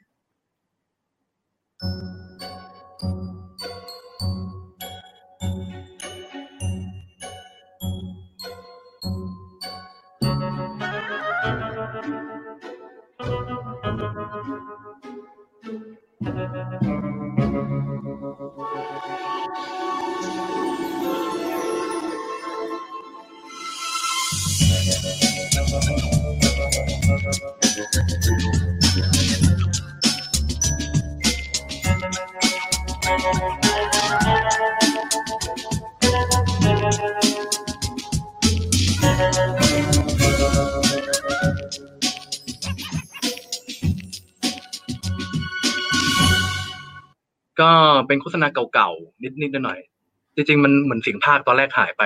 เพราะอะไรก็ไม่ใช่รู้ใช่อยู่ดีๆมีแต่เสียงประกอบ แต่ว่าผมชอบ message ในนั้นนะมันเป็นเป็นโฆษณานี้ที่รู้สึก inspire ผมตั้งแต่เด็กแล้ว มันผมชอบคำว่าแบบเป็นไปไม่ได้คือทำไม่ได้ หรือไม่ได้ทำแล้วผมชอบที่แบบเขาเปิดมาก็คือ เนี่ยกรุงเทพมีหิมะ มันแบบเฮ้ยอะไรอะทำให้เราจดจ่ออยากดูเลยอยากรู้ต่อว่าทำไมกรุงเทพมีหิมะ แล้วอ๋อทั้งหมดคือทำด้วย CG มันก็เหมือนเป็น message ว่าเออเราเราทำอะไรก็ได้นะ ถ้าเราจะทำมันขึ้นมาจริงๆ อะไรเงี้ยอืมมันก็เลยเป็น inspiration ในการทำหลาย ๆ อย่างในชีวิตผมนะ แต่ถามว่าในแง่ของ concept creative ตัวโฆษณามันอะไรขนาดนั้นมันก็คงไม่ได้ขนาดนั้นจริง ผมมีโฆษณาที่ผมชอบเยอะมากนะแต่จริง ๆ คือนึกตอนเนี้ยนึกไม่ออกหรือบางที ถ้าถ้าเรื่องถึงของแคมเปญเนี่ย ผมจะนึกถึงพวกหนัง Cloverfield ผมชอบการทำแคมเปญของพวกหนัง Cloverfield มากแบบว่าที่เขาอืมหนังเขาว่ามันไม่ใช่จบแค่ในหนังอะมันทุก content อะมันอยู่บนอินเทอร์เน็ตเยอะมาก ที่ว่าอย่าง Cloverfield เขาก็จะมี มีมีอย่างเช่นเขาเรียกว่า ARG ไหมฮะจำไม่ได้เขาเรียกสิ่งนี้ปะผมไม่แน่ใจเหมือนกันเขาเรียกว่า ARG มั้งอะไรสักอย่าง ก็อืมคือก็คือว่าในหนัง Cloverfield จะมีตัวละครหลายๆตัว สิ่งที่เขาผู้สร้างทำก็คือ ไปสร้างบล็อก หรือว่ายุคนั้นเป็น blog MySpace มั้ง MySpace ของแต่ละแต่ละตัวละครแบบเหมือนแบบมีชีวิตจริงอะคุยกันเหมือนสร้างเป็นสร้าง Facebook หลุมนั่นแหละ สร้าง Facebook ของแต่ละตัวละครในหนังเกิดขึ้นมา เพื่อให้เขาคุยกันให้เหมือนชีวิตของตัวละครเนี่ย เป็นคนจริง ๆ นะ เพราะหนังของ Cloverfield คือเหมือนหนังกล้องถ่ายเหตุการณ์ที่เกิดขึ้นจริง แล้วผมก็เลยชอบมาก ผมดู Cloverfield เสร็จปุ๊บ แล้วเหมือนแบบว่ามันมีโลกอีกทั้งใบอะอยู่ในอินเทอร์เน็ตแบบตัวละครเหล่าเนี้ยก่อนที่จะเกิดเหตุการณ์นั้นอะเขาไปเดทกันนะเขาไปทำอย่างนี้กันนะเขาเคยแชร์นี้กันนะ แล้วเขาก็สร้างโลกสร้างเรื่องสร้างคลิปปลอม คลิปที่เป็นแบบเป็นคลิปข่าวไปเจอเอเลี่ยนหรืออะไรเงี้ยแบบคือผมชอบในการที่แบบว่าการ marketing เนี่ย มันไม่ได้แค่ว่าเฮ้ยเอาของที่อยู่ในหนังอะ แล้วก็หยิบมาแล้วก็ขายโป๊กแต่ว่ามันสามารถเหมือนสร้างโลกอีกโลกหนึ่งให้ ให้คนไปค้นคว้าค้นหากันต่อได้ เวลาเขาทำหนังภาคต่อ อย่างเช่นเออเขา 10 Lane Cloverfield อย่างเงี้ยเขาก็ยังเอาลูกเล่นเนี้ยเอามาใช้ต่อ แล้วผมชอบมากหรือที่จริงหนังอย่าง The Dark Knight ของหนังโนแลนที่จริงโนแลนเป็นคนที่ชอบเอ่อเล่นกับไวรัลเล่นกับกระแสในอินเทอร์เน็ต อย่างเช่นเขาก็จะพยายามทำอะไร อย่างเช่นว่าหนักดักไนท์ไลฟ์เงี้ยครับเขาก็จะขอเสียงให้แฟนคลับอะ มันจะมีเพลงเพลงที่เป็นเพลงแบบเขาเรียกอะไรเพ ลงหอนๆของของหนังเรื่องเนี้ยเขาให้ทุกแฟนทั่วโลกช่วยกันส่งเสียงเข้ามาไอเพลงที่มันเตอร์เดเตอร์เดเตอร์เดเตอร์เดเตอร์เดนะครับ ที่เป็นเสียงหอนในหนังเรื่อง Dark Knight Rises อันนั้นคือเป็นเสียงที่แฟนคลับทั่วโลกส่งกันเข้าไป ผมว่าคือมันไม่จำเป็นต้องไปเอาแฟนคลับมาก็ได้ ที่จริงอัดนักร้องแถวนั้นก็ยังประหยัดกว่าแต่ผมว่าไอ้สิ่งเหล่านี้มันทำให้มันเกิด community ขึ้น มันทำให้เกิดความสนใจในตัวคอนเทนต์นั้นขึ้นทำให้อยู่ดีหนังมันจะได้มีข้ออ้างในการว่าเฮ้ยเรามีเพลงนี้นะ เกิดขึ้นมาเพราะไม่งั้นอยู่ดีจะมาแปะก็ไม่มีประโยชน์ ผมก็รู้สึกว่า เออเขาเขาทำให้คอนเทนต์ทุกอย่างที่เกี่ยวกับหนัง อย่างหนังโนแลนหรือหนัง Cloverfield เนี่ยเขาทำให้ทุก ๆ อย่างอะมันมันมีมูลค่ามีมี value ที่น่าติดตามของมันเอง แล้วมันช่วยเพิ่มทำให้ engagement นั้นดีขึ้น คนที่สนใจมันจะมี engagement ตลอดเวลา มันจะได้มีคอนเทนต์ทำอะไรได้มากขึ้น มันจะแค่ว่านี่แค่เพลงนะจบแต่ไม่ใช่มันกลายเป็นว่า มันมีเพลงนะ ทุกคนอะมาร่วมสร้างกันนะ นี่คือเพลงของพวกเรานะ อะไรอย่างนี้ Hans Zimmer ทำเลยนะ อะไรเงี้ยมันก็จะเป็นการโปรโมทตรงนั้นแล้วผมผมชอบมุม ผมชอบติดตามการโปรโมทของฝรั่งในแคมเปญพวกนี้ หรือของไทยจริงๆผมก็มีหลาย ๆ อย่างเจ๋งที่จริงผมเป็นคนชอบพวกไทยประกันชีวิตมาผมดูทุกอัน บางอันผมก็น้ำตาท่วมอะไรเงี้ยผมผมจะเป็นแบบติ่งการดูงานโฆษณาหลาย ๆ อย่างผมหรืออย่างที่จริงอะผมจำไม่ได้คืองานของพี่เต๋อป่ะฮะของ K PLUS แอป K PLUS ที่ผมก็ชอบที่เพิ่งได้รางวัลไปปีที่แล้วสองปีที่แล้วป่ะฮะอันนั้นผมก็ติดตาม ผมชอบดูการออกแบบการโฆษณา ผมชอบอ่านหรือชอบฟัง behind the scene ในการเบื้องหลังในการว่า โฆษณาแต่ละอันน่ะ มันมีเหตุผลอะไรและเขาต้องการอะไรบ้าง ผมไปพวกนี้ผมจะแบบฟินมากเวลานั่งอ่านนั่งติดตามอะไรพวกนี้ก็เลยเวลาทำเกมของตัวเองก็รู้สึกว่า โอกาสกูละโอกาสกูละกูจะทำของกูเองอะไรอย่างเงี้ยก็เลยหาโอกาสในการแบบลองสร้างโลกของเราเองขึ้นมาในเกมบ้างจริง ๆถามว่าเกมทำลาย ไอคอนเทนต์เนี่ยว่าไปค้นคว้าเนี่ย มันมันอยู่แค่ในตัวเกมไหมจริง ๆ ไม่ผมแอบซ่อนไว้ในทุกเอลิเมนที่ผมยิงไปตลอดเวลา แล้วผมก็รอผู้เล่นไปตามหาอยู่เหมือนกัน ไม่รู้ว่าจะมีใครไปตามหาไหมอาจจะไม่มีเลยก็ได้ แต่ว่าผมได้ทำในสิ่งที่ผมชอบอยู่แล้ว คือเพื่อนในทีมผมยังยังไม่รู้เลยบางทีผมแอบใส่อะไรไปเพราะผมแบบมีอยากจะอยากจะใส่เข้าไปเต็มไปหมดในทั้งการโปรโมทของเกมหรือว่าทั้ง คอนเทนต์ทุกอย่างในเกมผมแอบซ่อนอะไรไว้ จริง ๆ เกมมันจะมี achievement ใช่ไหมฮะถ้าใครจะไม่รู้จัก achievement achievement จะเป็นเหมือนกับว่าเออเป็นระบบของ Steam ก็คือว่าถ้าผู้เล่นเล่นเกมเนี้ยแต่ว่าทำแบบนี้ได้ทำแบบนี้ทำชาเลนจ์นี้ได้เนี่ยคุณจะได้สิ่งที่เรียกว่า achievement achievement ไว้ มันจะเหมือนเป็นแบบเป็นเป็นตาประทับเป็นรางวัลพิเศษให้คุณเฉยๆถามว่าทำอะไรได้ไหมก็ไม่ได้แต่ว่าเอาไว้อวดชาวบ้านได้ว่าเฮ้ยเราเล่นเกมนี้แบบได้ achievement ครบ ร้อยเปอร์เซ็นอะไรเงี้ยมันมันเอาไว้ขิงได้เอาไว้อวดกันได้ ซึ่งทุก achievement ที่ผมใส่ไว้ในเกมนี้ ถ้าใครเล่นเกมเนี้ยจะอ่านแล้วไม่รู้เรื่องเลยว่ามันแปลว่าอะไร เพราะว่าเราเราเรียกว่าทุกอันมาเป็น Easter egg ที่ผมแอบซ่อนไว้อยู่ ก็รอคนเอา Easter egg เนี่ยเอาไปวิเคราะห์เล่นกันต่อ ผมก็อยากจะเห็น community นะ ว่ามันจะมีไหมผมไม่รู้นะ อันนี้เป็นโลกมโนผมเลยนะคือว่า ผมคาดหวังว่าคนเล่นเกมผมเนี่ย อันดับหนึ่งแล้วเล่นเกมจบผมก็มาถกกันเรื่องเนื้อเรื่องแล้ว community เนื้อเรื่องก็จะมีแล้ว อีก community หนึ่งคือเรื่องของถกว่าเฮ้ย Easter egg หรือว่าไออาชิเมนต์แต่ละตัวเนี่ยสื่ออะไร ผมอยากจะเห็นคนไปนั่งวิเคราะห์กันก็รู้สึกว่าเราทำเกมมันก็ไม่อยากให้มันจบแค่เล่นเกมจบสองชั่วโมงหรือห้าชั่วโมงแล้วมันจบไปกับมัน เรารู้สึกว่าเราสามารถซ่อนอะไรให้ผู้เล่นค้นคว้าค้นหากับมันได้เรื่อยๆ เราอยากให้มันมีแวลูกับทุก ๆ จุดในเกมของเรา ประมาณนั้นครับอืมอืมอืมขึ้นมาตรงสุดนี้ยได้อดเฮ้ยแต่ผมชอบมาก มันมันทำให้เห็นเลยว่า จริง ๆ คุณเสพอะไรเยอะมากเลยนะ ทั้งแบบทั้งหนังทั้งเกมทั้งอะไรต่างๆ แล้วมันเลยกลายเป็นเนี่ยผลงานที่เราทำขึ้นมาทุกวันนี้นะครับ แล้วก็พูดเพื่อนๆ ผู้ชมผู้ฟังก็ชื่นชมมากๆนะฮะ ชอบความคิดของคุณเจมส์มากๆค่ะนี่ผมชอบทัศนคติพี่เขาจังนะครับ มีเต็มเลยฮะ คุณแฟนคลับเพียบนะครับ ยังไงถ้าใครมีคำถามเพิ่มเติมนะฮะสอบถามกันได้นะครับ เดี๋ยวในก่อนจะจบเนี่ยเดี๋ยวเราจะให้คุณเจมมาตอบกันนะครับ ก็ยังมีคำถามอีกเล็กน้อยฮะเป็นช่วงสุดท้ายแล้วกันนี่แป๊บๆเนี่ยครับจะหนึ่งชั่วโมงแล้วนะฮะเร็วผมนะอคยารักบเนี่ยรู้ผมอยากรู้ว่าคุณแล้วตอนนี้คุณเจมอย่างสมมติว่าโอเค เราเราพูดถึงเกม Timelie เป็นหลักแล้วกันนะคือตอนเนี้ยคิดว่าหลังจากเกม Timelie ของเราปล่อยไปแล้วอะสมมติว่ากระแสมันดีมากเลย ตอนนี้แสดงว่าข้างหลังบ้านเราเนี่ย ตอนนี้มีโปรเจกต์ อะไรต่อไปอยู่ไหมฮะ หรือว่ามีแผนจะทำอะไรต่อไปบ้างไหมอะครับ ก็แผนที่จะทำต่อนะครับ ก็อันดับแรกจริง ๆถามว่ามีแผนแบบชัดเจนไหมยังไม่มีขนาดนั้นเพราะว่าเรายังจะดูรอดูผลตอบรับก่อน ว่าอืมมันจะได้โอเคไหมอย่างที่ผมบอกครับว่ายอดขายเกมอินดี้มันไม่ได้ดีขนาดนั้นถามว่าตรงนี้เราดียังจริงๆเราก็ยังไม่ถึงเป้านะฮะถึงแม้ว่าเราจะ top selling แล้วก็ตามก็ยังแบบ ยังไม่ถึงเป้าเลยด้วยซ้ำถ้าพูดตรงๆคือยังขาดทุนอยู่นะครับ ยังไม่ได้คืนทุนในขนาดนั้น ก็จะดูผลตอบรับไปอีกว่าเอ่อมันมัน work จริงไหมรายได้เป็นยังไง ถ้ารายได้มันดีจริง เราก็อาจจะพัฒนาต่อทำภาคต่อหรือว่าทำ DLC ต่ออะไรอย่างนี้ครับ หรือว่าถ้ามันไม่ดี D- แต่ DLC คืออะไรอะเจม DLC ย่อมาจาก downloadable content ครับ มันแปลอืมมันก็คือหมายถึงส่วนเสริมของเกมครับ ก็คือว่าอือฮึสมมติมีเกมหลักอะไรอย่างนี้ แล้วก็เรามี DLC ก็คือตัวตัวเสริมทำให้เพิ่มขึ้นป่าถ้าถ้านึกก็คือสมัยก่อนเหมือนจะมีเกม The Sim นี้รู้จักไหมครับเกม The Sim มันก็จะมีกล่องภาคแยกๆอะครับ ที่มี The Sim ตอนแรกมีซิมธรรมดาแล้วก็มีซิมสัตว์เลี้ยงซิมฮาโลวีนอะไรเงี้ยคือพวกนั้นก็ถือว่าเป็น DLC ก็ได้ครับ ก็คือมาเป็นส่วนเสริมของภาคหลักอะไรอย่างนี้ครับอืมก็ก็คิดว่าถ้าถ้าผลตอบรับดีเราก็อาจจะทำ DLC เพิ่มด่านเข้าไปอะไรอย่างนี้ครับ แต่ว่าตอนนี้ถ้าจะโฟกัสอันดับแรกเลยก็คือว่า เราจะดูแพลตฟอร์มอื่นก่อน เราอยากจะขยายเกมไปที่แพลตแพลตฟอร์มอื่นๆว่า จะไปต่อทางไหนได้บ้าง จะไปคอนโซลไหมที่คนเขาขอกันเยอะมาก หรือว่าเราจะไปมือถือหรือจะไปอะไรพวกนี้เรา เรากำลังดูหลาย ๆ อย่างอยู่ดูทั้งเรื่องความเป็นไปได้ทั้งทั้งในแง่ของการเทคนิคด้วย แล้วก็ความเป็นไปได้ในเชิงธุรกิจด้วย แล้วก็ความเป็นไปได้ในเชิงการตลาดด้วย พยายามจะดูหลาย ๆ อย่างประกอบไปด้วยกันก่อนนะครับ อืมอืมอืมอืมอืม ได้ฮะมีคำถามจากทางบ้านนะครับว่า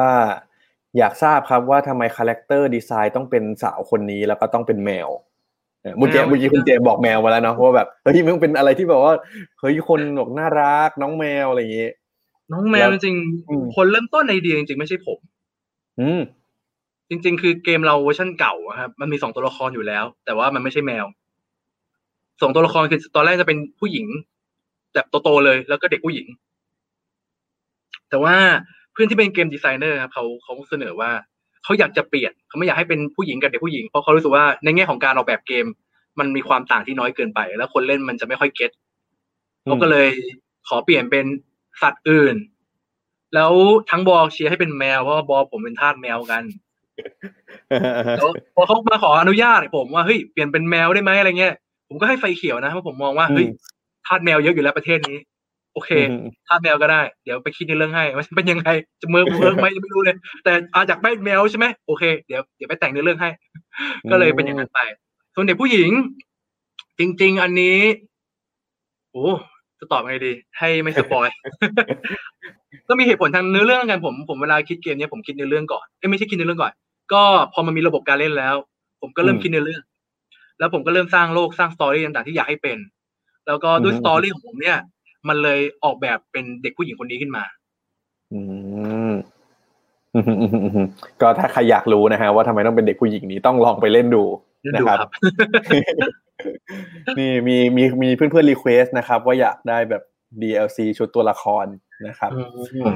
ครับ นี่มีมีคนที่เล่นจบแล้วมาด้วยนะครับ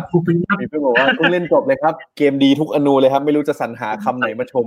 ขอบคุณทีมงานทุกคนที่ทำสิ่งนี้ออกมานะฮะขอบคุณเช่นกันครับ ทุกคนที่คนทุกคนก็ดูไลฟ์นี้อยู่นะฮะไม่ใช่แค่ผมมาพูดคนเดียว จริงๆเพื่อนๆนี่ก็แอบมานั่งส่องผมตลอดเวลาแซวผมตลอดเวลาเนี่ย ก็อืมทุกคนได้อ่านทุกคำตอบนะฮะใครจะชมอะไรมา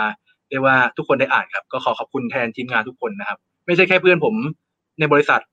แปดคนเนี่ยครับเรียกว่าหลายๆ คนที่มามีส่วนร่วมในการพัฒนาเกมนี้คือ เราตั้งใจกับมันเต็มที่จริง ๆ อยากให้เกมนี้มันเป็นเกมที่ดีที่สุดนะครับอืมก็ก็ออกไปแล้ว ก็แล้วแต่ทุกคนนะขอบคุณทำชมนะครับ จริง ๆ ดีใจมาก อย่างนี้อยากอยากทราบหน่อยว่า ถ้าสมมติว่าคือพอวันนี้เจมมาเล่าให้ฟังอะถึงแม้เราตอนแรกอย่างที่บอกนะเราแบบเฮ้ยเราไม่ได้อินกับเรื่องเกมอย่างเงี้ย ฟังไปฟังมาแบบเฮ้ยอยากจะมีความฝันสักวันหนึ่งถ้าฉันทำเกมได้มันก็คงจะเจ๋งเหมือนกันอะไรเงี้ยอยากให้เจมแนะนำหน่อยสำหรับ นะน้องๆ สมมุติวันนี้มีมีคนที่แบบว่าเขาอยากเข้ามาสู่วงการการสร้างเกมเหมือนกันอย่างเงี้ยมีคำแนะนำกับเขายังไงบ้างในฐานะที่แบบเออเรามีประสบการณ์มาทำมาห้าปีแล้ว แล้วก็บิวตั้งแต่สมัยมหาลัยไปได้รางวัลมา จนวันเนี้ยออกมาวางขายเป็นหน้าเป็นตาให้ประเทศละมีคำแนะนำยังไงบ้างฮะคำแนะนำใช่ไหมครับ จริง ๆ เนี่ยมีคำถามพอดีเลยนะฮะคุณยานาดะรู้สึกว่าใกล้เคียงกัน อืมฮึอืมฮึก็คือว่าอ่า เอาผมว่าเอาอันดับแรกก่อนแล้วกันครับ ก็คือว่าต้องมีไอเดียก่อนแหละว่า อยากจะทำเกมอะไร แต่ในไลฟ์ก่อนหน้าผมก็พูดไปแล้วว่าไอเดียมันเป็นของถูก ไม่ค่อยมีความหมายเพราะว่าจริงๆแล้วใครๆก็คิดได้อ่าอ่าอ่าไอเดียมันเป็นสิ่งที่ถูกครับ ยิ่งในวงการสตาร์ทอัพจะชอบพูดบ่อยมากว่าการมีไอเดียมันไม่ได้สิ่งที่ดีที่สุดในโลกไอเดียมันเป็นแค่ของที่ถูกที่สุดด้วยซ้ำเพราะว่าใครๆก็คิดได้ แต่สิ่งที่สำคัญที่สุดคือ execution คือการทำออกมาเอาไอเดียออกมาเป็นรูปแบบ สมมติทุกคนมีไอเดียว่าอยากทำเกมย้อนเวลา ให้คนอื่นไปทำมาก็จะไม่เหมือนผมทำให้คนนู้นไปทำมาก็จะอีกแบบหนึ่งใช้ว่าไม่เหมือนผมจะดีกว่าหรือแย่กว่านะแต่คือมันจะไม่เหมือน ต่อให้ไอเดียจะเป็นยังไงเริ่มต้นยังไง เอาไปทำจริง ๆ ทีมทำจริง ๆ มันก็ต้องไม่เหมือนกันอะเอาจริงๆก๊อปมันไม่มีทางก๊อปได้ร้อยเปอร์เซ็นต์อยู่แล้วล่ะก็ก็จะเป็นเรื่องของไอเดียก็คืออย่าไปให้ราคามันมาก แต่ก็มีไว้ก็ดีครับ ส่วนต่อไปก็คือ ถ้าน้องที่จะเริ่มนะครับ มีไอเดียแล้ว อันนี้ต้องถามก่อนว่าคาดหวังจะทำเกมไปถึงเชิงระดับไหน อยากทำเกมนี้ไปถึงจุดไหนมากกว่า เพราะว่าถ้าอยากทำเกมถึงสเกลแบบว่า commercial พาณิชย์เชิงขายได้เลยอะไรเงี้ยก็อาจจะต้องส่วนตัวคิดว่าต้องไปหาทีมที่พร้อมก่อน เพราะผมไม่ค่อยเชื่อเรื่องของการทำเกมคนเดียวขนาดนั้น แม้ว่าในโลกใบนี้มันมีคนที่ประสบความสำเร็จนะทำเกมคนเดียวแล้วขายได้ แต่ผมเชื่อว่ามันมันต้องมี เคล็ดลับอะไรบางอย่างที่ทำให้เขาประสบความสำเร็จได้ เพราะผมเชื่อเพราะผมเห็นส่วนใหญ่เลยนะที่ผมเห็น ผมเชื่อว่า 99.99เปอร์เซ็นหรือ 99999 เนี่ย ที่ทำเกมคนเดียวไม่ค่อยสักเซส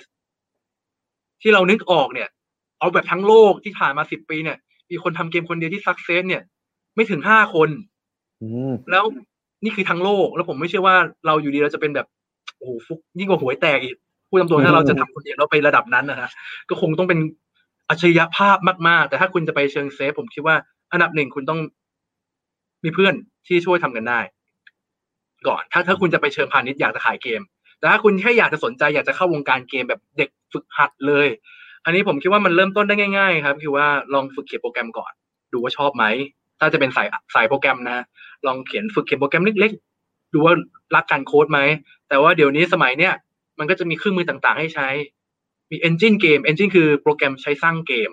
ก็จะมีทั้ง Unity ที่มาแรงนะครับ หรือว่าที่เพิ่งออกข่าวไปเร็วๆนี้ ชื่อว่า Unreal Engine ที่เป็นเวอร์ชันใหม่เวอร์ชัน5 อันนี้ก็คือสอง engine หลักๆ ที่ที่พัฒนาเกมส่วนใหญ่ใช้กันนะครับ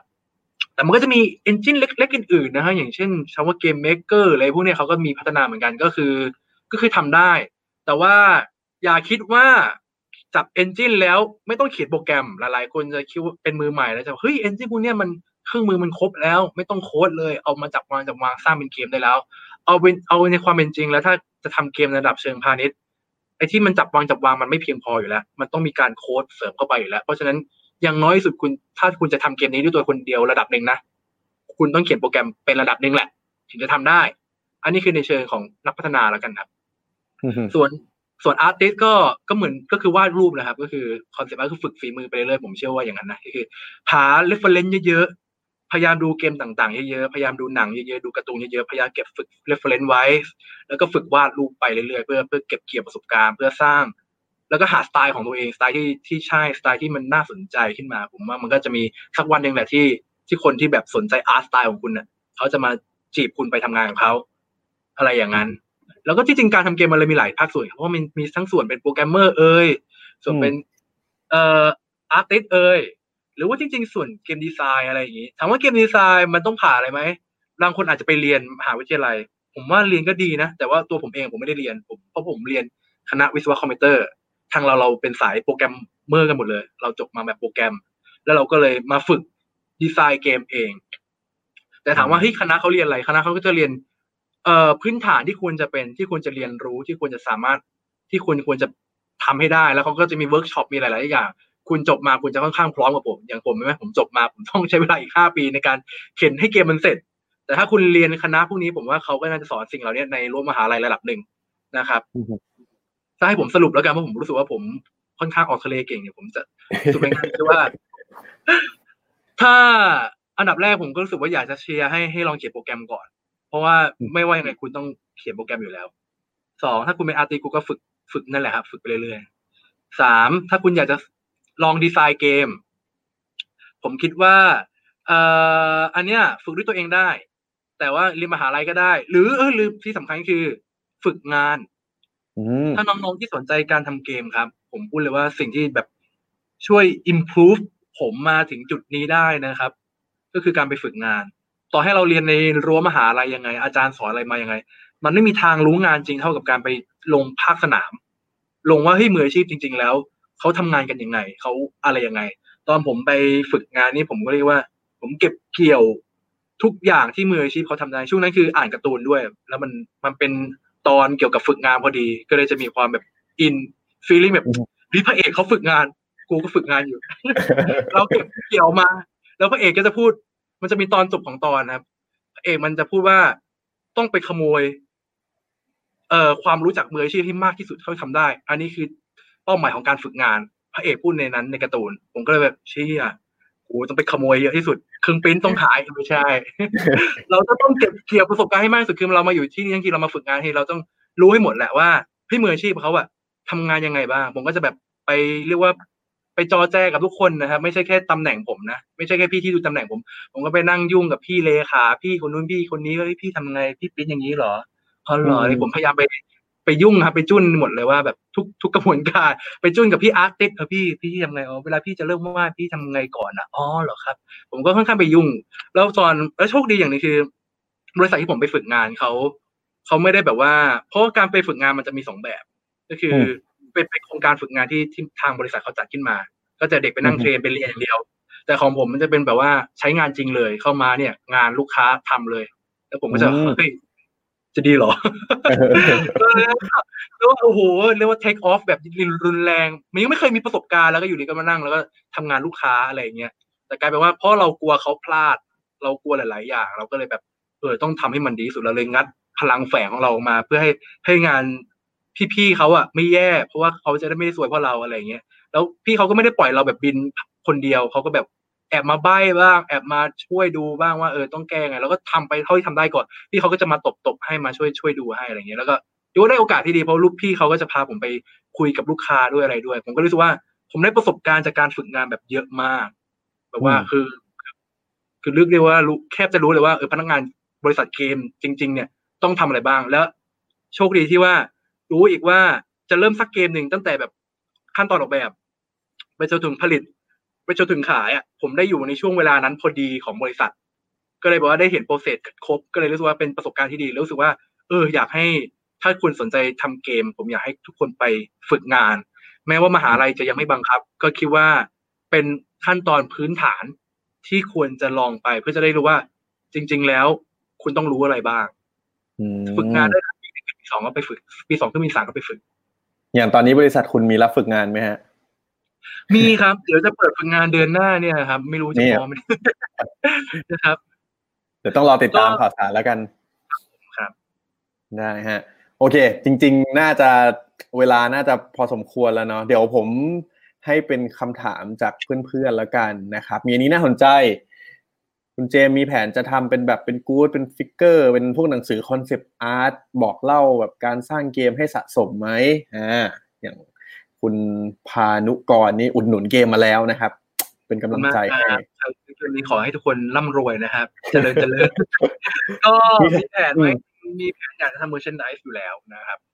ในการทำต่างๆ แต่ว่าจะมีเป็นแบบ art book อะไรอย่างนี้ไหม อันนี้ต้องดูก่อนนะครับ ว่าจะทำจะมีของพอมาทำอาร์ตบุ๊กไหมเพราะว่า process ในการทำเกมผมมันก็ไม่ได้แบบว่า art-driven ขนาดนั้นที่แบบว่าเรามี art เยอะๆแล้วเริ่มมาออกแบบ เราก็ ทำไปแก้ไปหน้างานอะ เราไม่ได้มี concept art เยอะที่แบบอาจจะรวมทำเป็นเล่มขายได้นะครับอืมแต่ว่าถ้ายังไงก็ต้องทำหนังสือบอกเล่าอะไรอย่างนี้ เดี๋ยวดูก่อนแล้วครับเขียนหนังสือน่าจะนานใช่ไหมครับ ไม่เคยเขียนเหมือนกันผมผมก็ยังไม่เคยเหมือนกัน คิดว่าน่าจะประมาณหนึ่งเลยฮะ โอเคเออวันนี้ผมคิดว่าน่าจะถึงเวลาพอสมควรเนาะชั่วโมงสิบสองนาทีนะครับ วันเนี้ย ต้องบอกเลยว่าเป็น session หนึ่งที่ตัวผมเองก็ได้เปิดโลกนะฮะเรียนรู้อะไรใหม่ๆเยอะแยะมากมายนะครับที่คุณเจมมาเล่านะฮะได้ทำให้เรารู้จักเกี่ยวกับอุตสาหกรรมของเกมนะครับว่าเฮ้ยในไทยเนี่ยมันมันเป็นยังไงบ้างมันมีความท้าทายยังไงนะครับแล้วก็ได้เห็นเบื้องหลังนะครับกับการทำเกมจริงๆนะฮะก็คือเกม Timelie ที่วันนี้เนี่ยเปิดขายทาง Steam เรียบร้อยนะครับซึ่งใครสามารถสนใจเนี่ยไปซื้อมาเล่นได้เลยนะครับแล้วก็ ถัดมาเนี่ยเราก็ได้เห็นมุมมองอีกว่าเฮ้ยจริง ๆ แล้วเกมดีแล้วเนี่ยแต่ว่าความสำคัญก็คือเรื่องการโปรโมทการทำการตลาดเหมือนกัน ซึ่งอย่างที่เจมส์เล่าให้ฟังว่าเออ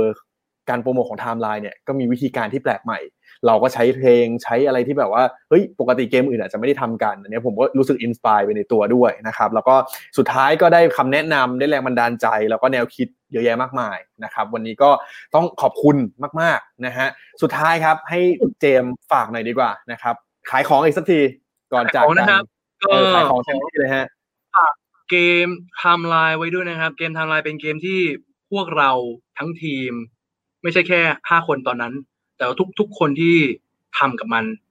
ลงแรงลงวิญญาณกับมันอย่างเต็มที่เพื่ออยากให้ได้เกมที่ดีที่สุด เพื่ออยากให้ทุกคนได้ลองเล่นแล้วรู้สึกว่าประทับใจ เราไม่อยากให้คนที่ซื้อเสียเงินให้เราสามร้อยบาท จะต้องรู้สึกผิดหวังเราอยากให้ทุกสามร้อยบาทสามร้อยบาทของทุกคนมีค่า แล้วเราอยากให้ทุกคนมาพิสูจน์เกมนี้ด้วยกัน และไม่ใช่แค่ว่าเพราะมันเป็นแค่เกมไทยคนไทยทำผมไม่ได้อยากให้คนมาเล่นเกมเพราะผมเป็นคนไทย แต่ผมอยากให้มันมาอยากผมอยากให้ทุกคนมาเล่น เพราะมันเป็นเกมที่ดีเกมหนึ่งเพราะว่าเราใส่ เราทำทุกอย่างที่มันจะเชื่อว่านี่คือเกมที่ดีจริง ๆ แล้ว เราใส่เข้าไปหมดแล้ว และผมจะมันจะดีจริงไหมผมอยากให้ทุกคนมาพิสูจน์ด้วยกันผมเท่านั้นหมดครับนี่ฮะผมขอแทรกมีคำถามสุดท้ายจากทางบ้าน ช่วยทิ้งสักแบบใบ้ใบ้ easter egg สักอันไว้ในรายการแอดดิกวันนี้ได้ไหมได้ไหมอะสักแบบจริงๆสักอันอันหนึ่งไหมหรือไม่ได้ก็ไม่เป็นไรนะ ไม่ดีกว่าไม่บอกดีกว่า ผมอยากเห็นคนเออทำเองให้ข้อมูลทำให้เออได้จริงผมก็คิดว่ามันต้อง challenge นะฮะ คือเจมส์เล่ามาขนาดนี้มันต้องมีเยอะแน่นอนนะครับ ลองไปสังเกตหากันดูคอนเทนต์นะคครัรับบเพจได้บางเพจทำก่อน เพจไหนทำก่อนก็ได้ไลค์เยอะได้แชร์เยอะครับ นี่ เดี๋ยวทีมงานของผมเดี๋ยวผมไปให้น้องเล่นก่อน โอเคครับ วันนี้ขอบคุณเจมส์มากนะฮะ คิดว่าเดี๋ยวในอนาคตคงได้มีโอกาสพูดคุยกันอีกเนาะว่าถ้าสมมติว่าแบบเฮ้ยผ่านไปเดือนหนึ่งสองสามเดือนแล้วโหเกมคุณอาจจะแบบเป็นท็อประดับโลกแล้วก็ได้นะฮะแล้วก็เมื่อกี้พอพอพอเจมส์มาคุยเนี่ยผมรู้สึกว่าเราน่าจะหาโอกาสมาแบบเออดูงานโฆษณาแล้วมาคุยเล่นๆกัน ก็อาจจะสนุกได้ดีครับได้ได้โอ้ยินดีครับได้ยิครับนดี